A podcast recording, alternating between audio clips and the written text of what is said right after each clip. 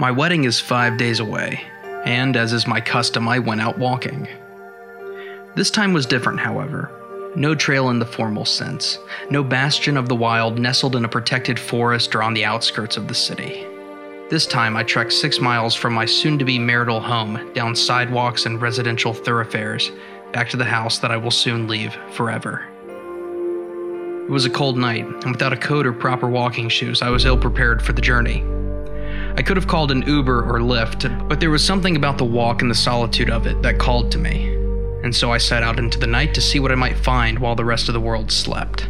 I watched as commercial district gave way to upper class residential neighborhoods, crossing a county highway to see lower income housing on the verge of what must have been rural natural paradise a few decades prior.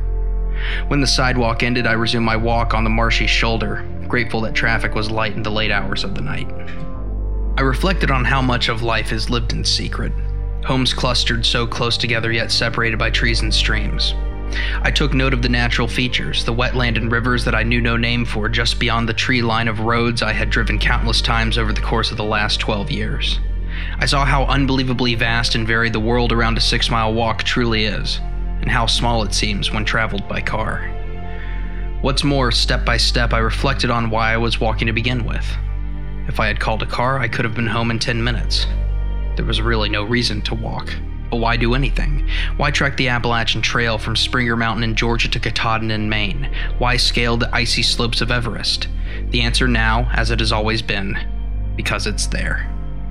Because there's something to pitting yourself against the world that has always been, in spite of modern convenience. Because that makes you stronger, makes you more confident, and gives you pause to consider and appreciate how deeply you have been blessed. Besides, I needed the time to think. I reflected on my upcoming wedding, the vows I would soon make, and the responsibility ahead of building a home. The misfortune of the process of getting married is how easily the planning and coordination, the tastings, the set dressing, the moving, outpaces the life you have led. Truly precious moments, so often with the one you are to wed, race past you as your mind reels between the present and the not yet done. It isn't until much later, when there is no more to be said, that you realize how much you missed and how badly you wish the chance to try again. I rather suspect I will be shell shocked by how slow life seems once the ceremony is over and life returns to normalcy. I'm looking forward to that. Perhaps then I'll be able to think clearly once more, no longer under the gun of everything that goes into preparing to build a home soon enough. There they are, those old, familiar words. I'm not sure which of us said them first, but they were uttered sometimes three years ago before we had begun dating. That was shortly after I began my first attempt to build a home, my first real trip into the wild. Welcome, fellow expats of Eden. My name is Thorn Winter. 2016. I had met her a few years before through a college ministry at our church. My first impression was that she was beautiful, charming, and sweet. But I was a new Christian at the time and God was still working on my ego. I wrote her off almost immediately. She was a church girl going to school for a psychology degree, hoping to be a counselor someday. I was a reformed goth, hacking away at film school, my eyes set on fortune and glory in an eclectic social group. We had nothing in common. We saw each other here and there over the course of the next year, until a few months after my graduation, when I started doing my Hank Thoreau routine, I attended a tea party hosted by a pastor whose son I had met through the same college group. Discontented as I was with society, and bitter at the church for its treatment of mental illness, I decided to show up for the event and really let them know what I thought. I almost didn't go that night, but there was an abiding sense in my soul that it was important for me to be there. So I went and there she was. At first, I didn't make much of it. Then the conversation began. I came out guns blazing, and all eyes were on me. Well, what can we do? How can we help? We're sorry for your struggles. This isn't a topic we address very easily in the church. I was frankly shocked that I had been heard and listened to so willingly. I needn't have brought an axe to grind. What's more, I didn't have any answers for them, but she did. Over the next several hours, the two of us led the conversation, bouncing ideas back and forth and fostering genuine dialogue. It was remarkable. I had no idea that there was someone else who thought the way that I did. And she wasn't even an artist. After it was all said and done, I asked her to get coffee with me. She agreed and we set a date. The following weekend, I went camping with my other female friend. I asked her for advice on the upcoming date. In my mind, that defined the relationship and secured my place in the friend zone. I wandered away from the fire to watch shooting stars and hear the foxes cry out in the wilderness. I prayed to God for him to see that I had set my heart aside in the matter. It was the right thing to do. She was not a believer, and I was. It would never work, and I accepted that. Besides, I reasoned perhaps this new girl was the one. Coffee was okay. She insisted that she pay her own way, and that was fine. We browsed the bookstore adjacent to the Starbucks and said our goodbyes. Perhaps not, I thought, as I drove away. The conversation was good, but there wasn't a spark there. I texted her a few days later, apologizing for putting her in a bad spot. I had intended for the coffee to be a date, and she plainly hadn't. She appreciated my honesty, and we started a correspondence with the understanding that we were just friends. It was healthy. It was right. Then the other girl called, and I've already discussed what followed from there. I lost touch with the new girl and began my downward spiral. Then it ended. In the wake of it, I determined to become a better man and started to pick up the pieces of the life I had left behind. A few weeks after, I apologized to the new girl for setting our friendship aside, and we began to talk again. Months passed as I moved out of my parents' house and set out on my own. We were friends, and that was good. It was healthy. It was right. I was going to live as a single man, and that was all that I wanted. Until it wasn't. It started slowly. I noticed that I looked forward to my conversations with the new girl. I noticed that they had become a part of my routine, often the best parts of my days. It dawned on me. I had feelings for her. This wouldn't do.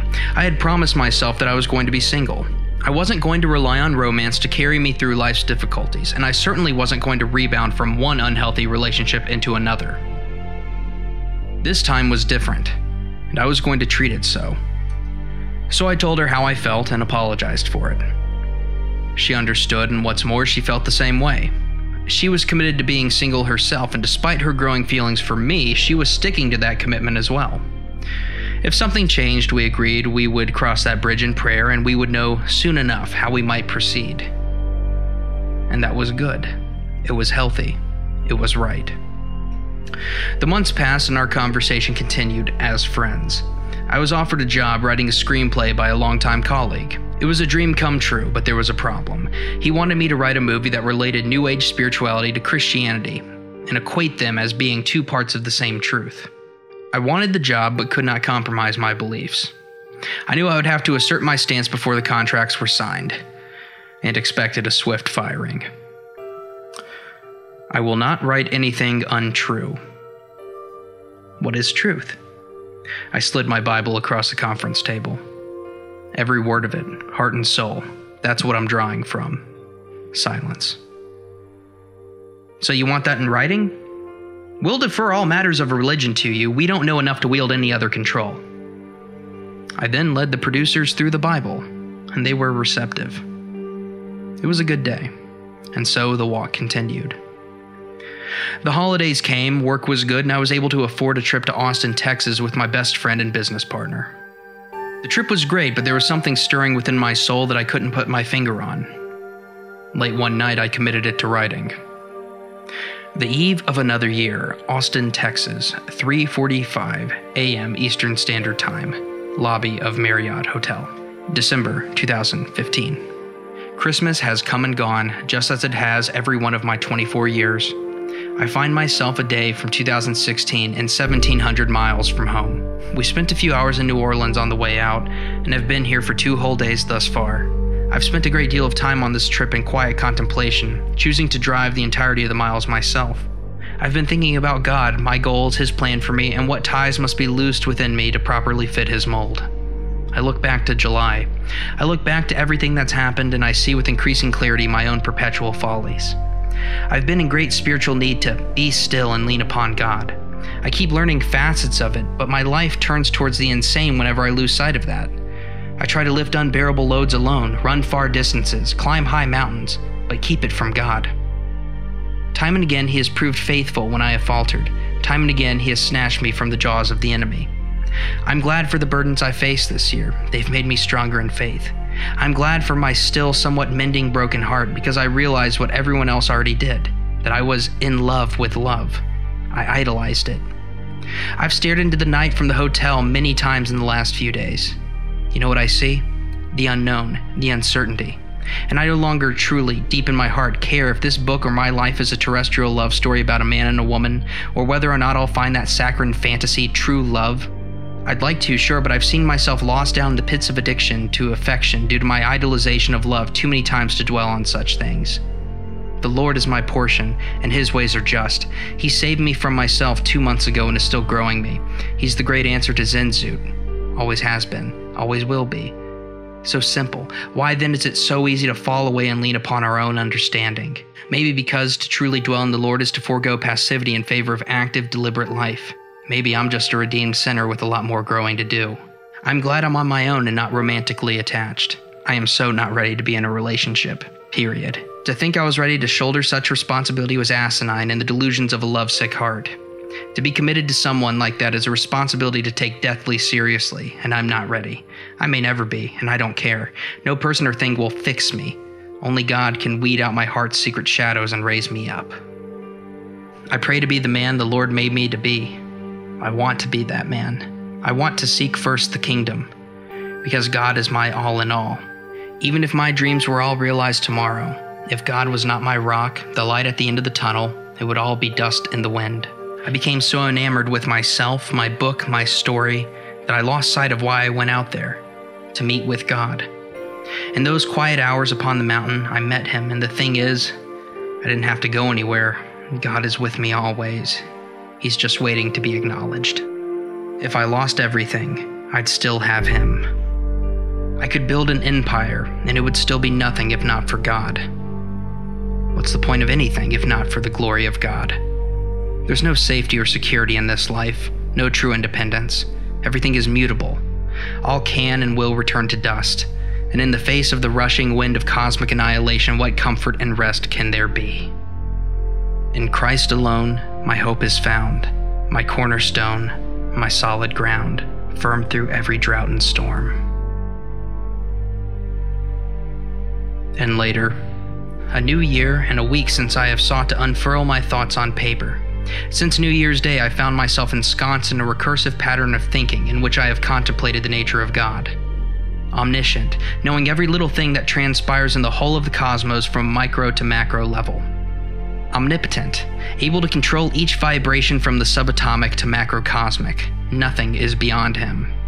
Eternal, perceiving all of time simultaneously and existing apart from it and in all of this, a being of supremeness personified, who can but twitch and unravel the whole of aeons of cosmic expansion to complete and utter obliteration. He loves and seeks us, humans.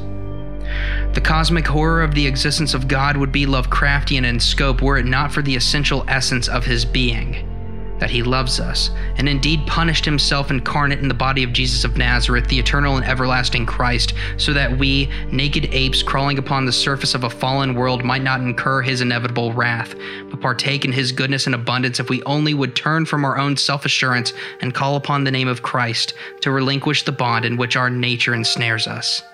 The last few months I've sought near exclusively to draw nearer to God and in the process, I have learned to recognize the joy that comes only from Him, and the fact that so much of my perpetual agony has stemmed from my own idolatry and circumstances.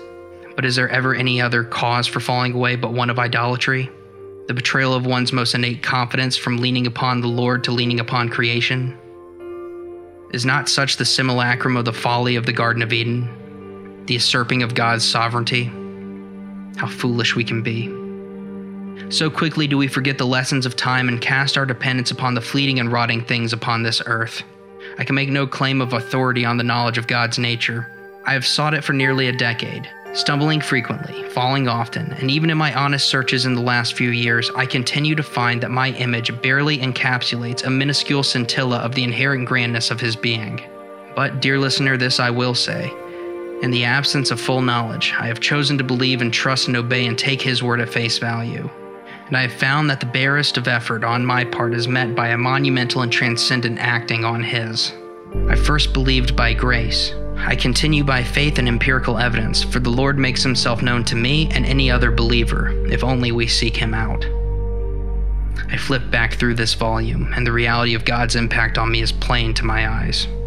From wide eyed youth to hopeless lovesick romantic to abject wallower to hopeful spiritual warrior. The growth has been happening and is only evident when viewed macrocosmically, on a wider scale. I did not perceive it in the moment, but sure enough, I am changing.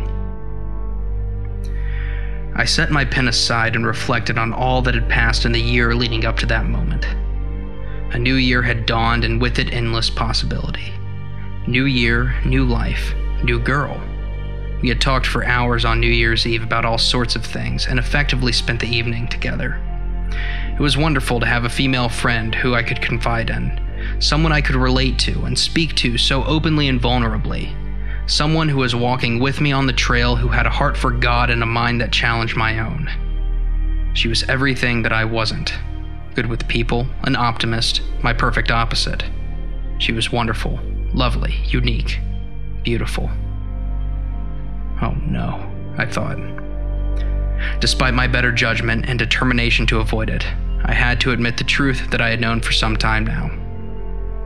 I love her.